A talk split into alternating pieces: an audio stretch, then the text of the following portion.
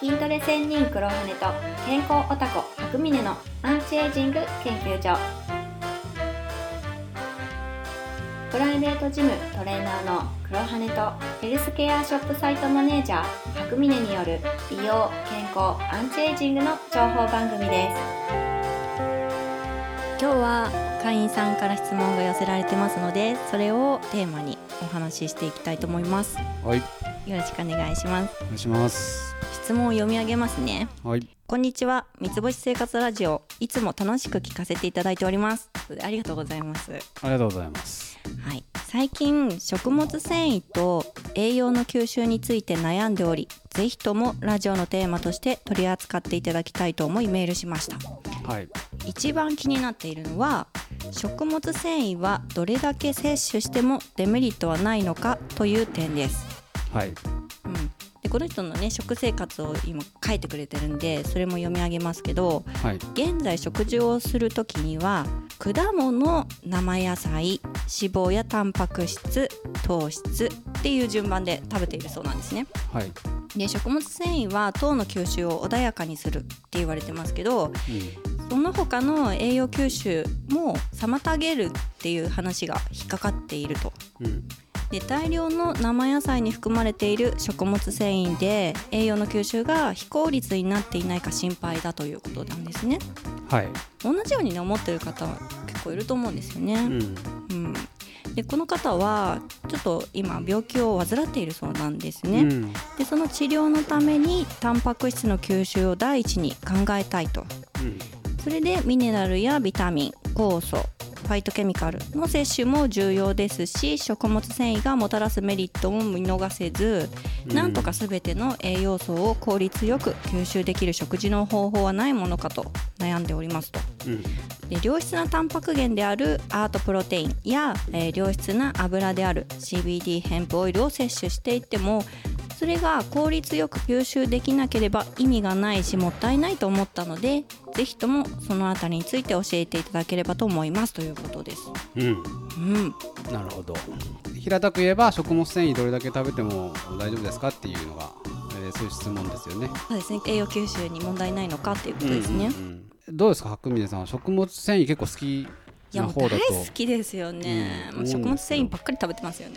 えどうですか、それでなんか体壊すとか、そういう経験とかは、特にないですどんだけ食べても。うんうんうんうんまあ、食物繊維の塊って言われてるぐらいのあの寒天とか大好きでよく食べてるんですけど、あー。なるほどね。うんもう食事それしか食べてない日とかもあったりして うん、うん。でもそれでも別に何かそれで調子悪くなったっていうのは私は今のところ感じてないです。 なるほど、うん、うん、一応ね客観的な視点から見た食物繊維のデメリットっていうのをちょっと話してみようと思うんだけどまあ一応ね大きく2つ言われてることがあって、うんえ1つ目は下痢うん、でもう1つがえー栄養素の吸収低下だねでこの2つ目の方は多分この質問者の方が悩んでることと直結してることだと思うんだけどうんでまず1つ目なんだけど下痢下痢ね、ううん、食物繊維が豊富な食品って取りすぎると下痢になりますみたいに書いてあることがよくあるんですよね見たことありますうんうんあるあうるん、あるよねこんにゃくゼリーとか食いすぎると下痢になるっていう人とかうんいたりするんですよね、でただ、まあ、個人的な経験で言うと通常の食品っていうのかなナチュラルフードから取るレベルであればそんな下痢が起こるようになることはあんまりないとは思うんだよねそもそもその食物繊維って取りすぎるって難しいんですようんうんへ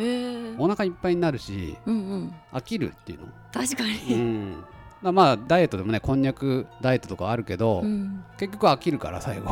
そんな美味しいわけでもないしねうんうんだから取りすぎるってことが難しいんですよねうんだから取りすぎちゃう時っていうのは大体サプリメントを使うかあとは加工食品さっき言ったのはこんにゃくゼリーみたいな感じのとかねちょっと美味しく加工されてたりとか、あーそういう時は下痢になる可能性が出てくるかもしれないんでまあその時だけ取りすぎに注意するっていう感じだと思うんだよねうんうんであとまあこれも個人的な見解ですけど下痢って別にそんなに恐れることではないかなと僕は思うんですよね、うんううんん悪いもん出てってるわけだから便秘で死ぬ人って言いますけど下痢で死ぬってことはほぼないんで、うんうん、だからまああんまり心配しなくてもいいんじゃないかなっていうのが自分のね下痢に対してはね下痢に関してはね、うんうんまあ、細かいこと言うとその腸内環境がちょっと崩れちゃうというかなんつうの普段から例えば腸内細菌系のサプリとか取って腸内フローラを作り上げてる人とか気を使ってうんあーそういう人にとってはねそれが一回リセットされちゃうんでなんかもったいないなっていうのはあるかもしれないけどうんまあそれぐらいかなって思います。そうかうんでもう一つがそのね栄養素の吸収低下だよね食物繊維先に取ると糖質の吸収が緩やかになるとかはもうかなり知れ渡ってることだと思うんだけど、うんまあ、細かいこと言うとそういうそのタイトジャンクションという穴があのあるんですよねあ腸から吸収する穴ですね栄養を吸収する穴でこれって先に食べた食べ物によってどんどんどんどん狭くなっていくんで後から食べるとおどうしても吸収率は落ちるとうんこういうことは起こりますだからまあダイエットでは、えー食物繊維から食べましょうとお言われるわけですよね、うんうん、で食べる順番についてなんだけど、まあ、この人質問のこの人も書いてあるけどえ今果物野菜え脂質タンパク質糖質の順番とでやってるっていうけどでまず、まあ、僕の考えですけど健康面を考えた場合うん野菜と糖質の食べる順序っていうのは決まってて基本的に野菜糖質の順ですよねこれはまあこの人もやってる通りうんですねで血糖値があ上昇が穏やかになるとこれはまあいいと思いますうんうんでただその野菜とタンパク質の順序って多分人によって異なってくると思うんですよね、うんで、えー野菜先に食べて次にタンパク質ってやるとやっぱりタンパク質の吸収率は落ちます、うんうん、で実際その順番で食べることで筋肥大効果っていうのも落ちることが分かっているのでうんつまりそれは吸収率が落ちてるってことですよね筋肉がつきづらくなって結果太ってしまうとかもあるんですよねまあ逆にねうん太ってしまうそうそうそうそう逆に太っちゃうだから遺伝的に特に筋肉がつきづらいタイプの人っていうのはそういうことが起こるんで、うんでまああのこの質問してくれた人はね別に筋肥大のためにやってるわけじゃなくてなんか病気を抱えてるらしくてうん回復のためにはタンパク質の吸収が一番らしいのでそれを第一に考えたわけですよねだかうんらその場合もお僕はタンパク質から食べた方がいいんじゃないかなとは思いますおうんで基本的に食べる順序ってシンプルで吸収したい順でいいと思うんですよねなるうん、タンパク質が第一にこの人考えてるからタンパク質を先に食べる、ほどうんまた違う考えでねビタミンとかミネラルとか食物繊維とかそれを第一にしたいんであれば、まあ、野菜から食べるのがいいし、うん、例えばオメガ3を大事にしたいんであれば脂質から食べた方がいいしあるいは太りたいとかねがたいを大きくしたいとそういう考えがある人は糖質から食べた方がいいと思いますうんで全部の吸収率を高めたければ食べるタイミングをずらすってことでしょうねおーうん、やっぱ空腹の時が一番吸収率上がってるんでうんうんさっきのその要は腸内の穴、うんうん穴ってまた広がるんでだからなるべくバラバラに摂取するみたいうんな感じがいいんじゃないかなとは思うんだよね。うんうんまあちょっと補足的ですけど吸収率を高めたいんですよねこの人多分、うんうんうん、で吸収率を高める方法としてはこれ前も言ったことあるんだけど消化酵素のサプリメントがあ腸内菌系のサプリメントうんを併用するといいと思います前なんなんかで言いましたよね太太りたい人とかはえっとねサプリメント選びのガイドあライそンっでかそ言っったと思かそっいかますそうそううんそこで言った通り、まあそれを併用するといいと思うんですよね、まあ消化酵素のサプリメントでいうと、まあ、成分でアミラーゼとかプロテアーゼとかリパーゼとかそういう、うん消化酵素が入ってるんでそれを利用すると吸収はかなり上がると思いますうんであとその消化の負担っていうのも減るんでこの自ら出す消化酵素の負担が減るから、まあ、膵臓とか疲れなくなりますよねうんだから病っていうだけじゃなくてもっとがたいを大きくしたい人っていうのはこういうのを一緒に併用すると体を壊しづらくなるとは思いますえー、まあここら辺がまあ回答になってくるんだけどうんちょっとまあまた補足的なうん感じで、けまあ、この人の質問どれだけ食べてもいいかっていう、うんうん食物繊維そ食物繊維はどれだけ摂取してもデメリットはないかっていう感じでこう過剰摂取についてちょっと言っておきたいなと思ったんですけど、あのーまあ、どんないいもんでも過剰っていう状態にはやっぱ気をつけた方がいいとは思うんですよね。うん例えばビタミン C っていうのはやっぱり体にいいとはされてますけど摂取しすぎるとやっぱりこれも下痢とか吐き気っていうのを催すってことは分かってるし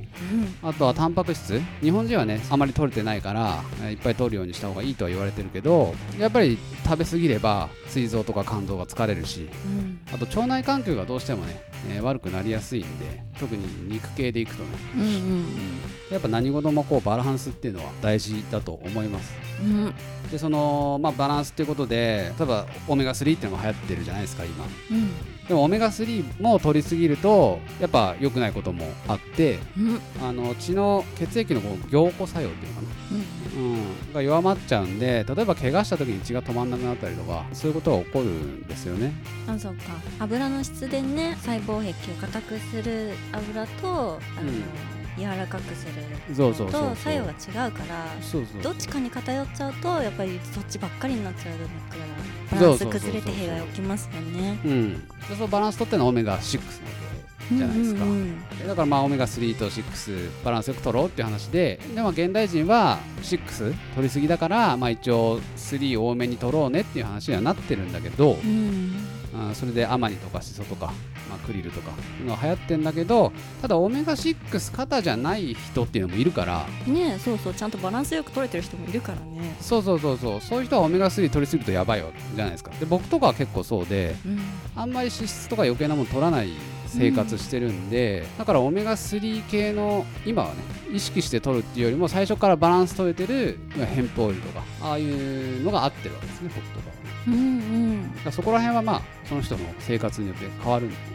そうだねう。んまあ、他にもねナトリウムとカリウムっていうのをバランス取ってるしカルシウムとマグネシウムっていうのもバランス関係にあるんでまあよこれがいいよって言われてるからといってね過剰に取るとおバランス崩れておかしなことになるんで、まあ、そこは注意しないといかんですそうねでと。すよね自分のね生活パターンとか食生活とかでうんどういった栄養素を多く取ってるかっていうところをまず見てうんそれに足りない補ってあげる必要があるバランスを取れるようなものを摂取していくっていうの がやっぱ健康につながっていくそうねそういうことですね。ただ た だ、とはいえうん、意外に過剰摂取しても害になりづらいものっていうのがあるのもまあ事実ではあるんですよね。おううんただ僕の中では水と食物繊維は結構その部類になっててうん実感として取りすぎてもなかなか体調崩さないしそもそも取りすぎになれないっていう、もう、まあ、水もねやっぱガブガブ飲むのって結構きついじゃないですか。そうねとりあえず喉乾いてての飲み切ってうん一旦落ち着いた後にもっと飲めって言うと結構きつくて飲めないんだよねき、ついきついだから1日2リットル飲みなさいって言われてもきついっていう人多いんですよねうんうん結構、まあ白峰さんはガブガブ飲む飲んじゃう人ですけどかもしれないけどまあ、その分ちゃんと出してますけど、うんうんうんそうね僕もだから結構きついですねいっぱい飲むのは今は、うんだからまあそもそも過剰に取れないっていうのあるまあ、食物繊維もさっき言ったみたいにそんなに取れるもんじゃないからだからそういうものはね、まあ、そこまで細かく考えなくてもいいとは思うんだけど、うんちょっとあれだな取り留めなくなってしまうんで、 えー最後ちゃんとまとめときましょううん うんいつものようにお願いします。はいえっと、食物繊維はどれだけ摂取しても良いかうんという質問に対して、うんえーまあ、比較的問題は起こりづらいけれど下痢と栄養吸収低下の問題はありますうんで下痢は普通の食事ならそんな起こることで起こるものではないので加工食品とかサプリメントに気をつけましょうと、うん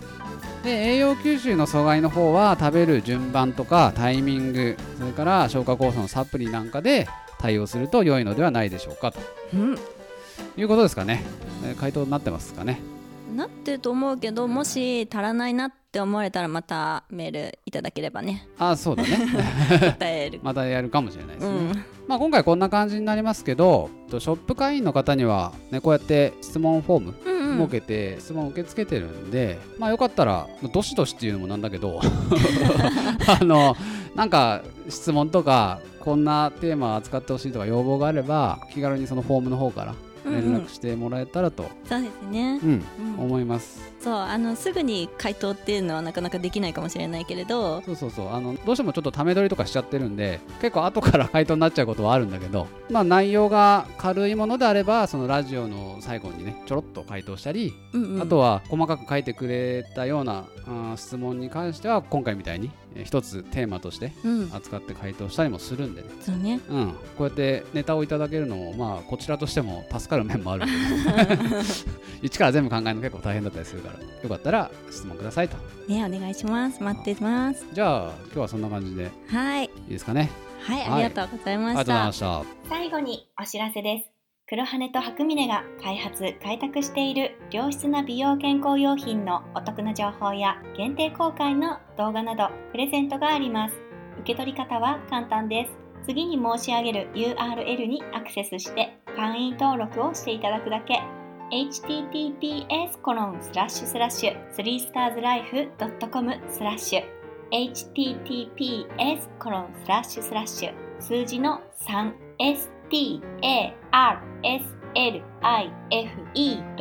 3starslife.com スラッシュサイト名は三つ星生活ショッピングサイトになっています商品を買わなくても無料で会員登録できます会員様限定でお得な情報をお届けするほか特典としてご質問やご意見なども受け付けておりますのでよかったら新規会員登録をしてみてくださいそれではまた今回の放送も最後まで聞いてくださりありがとうございました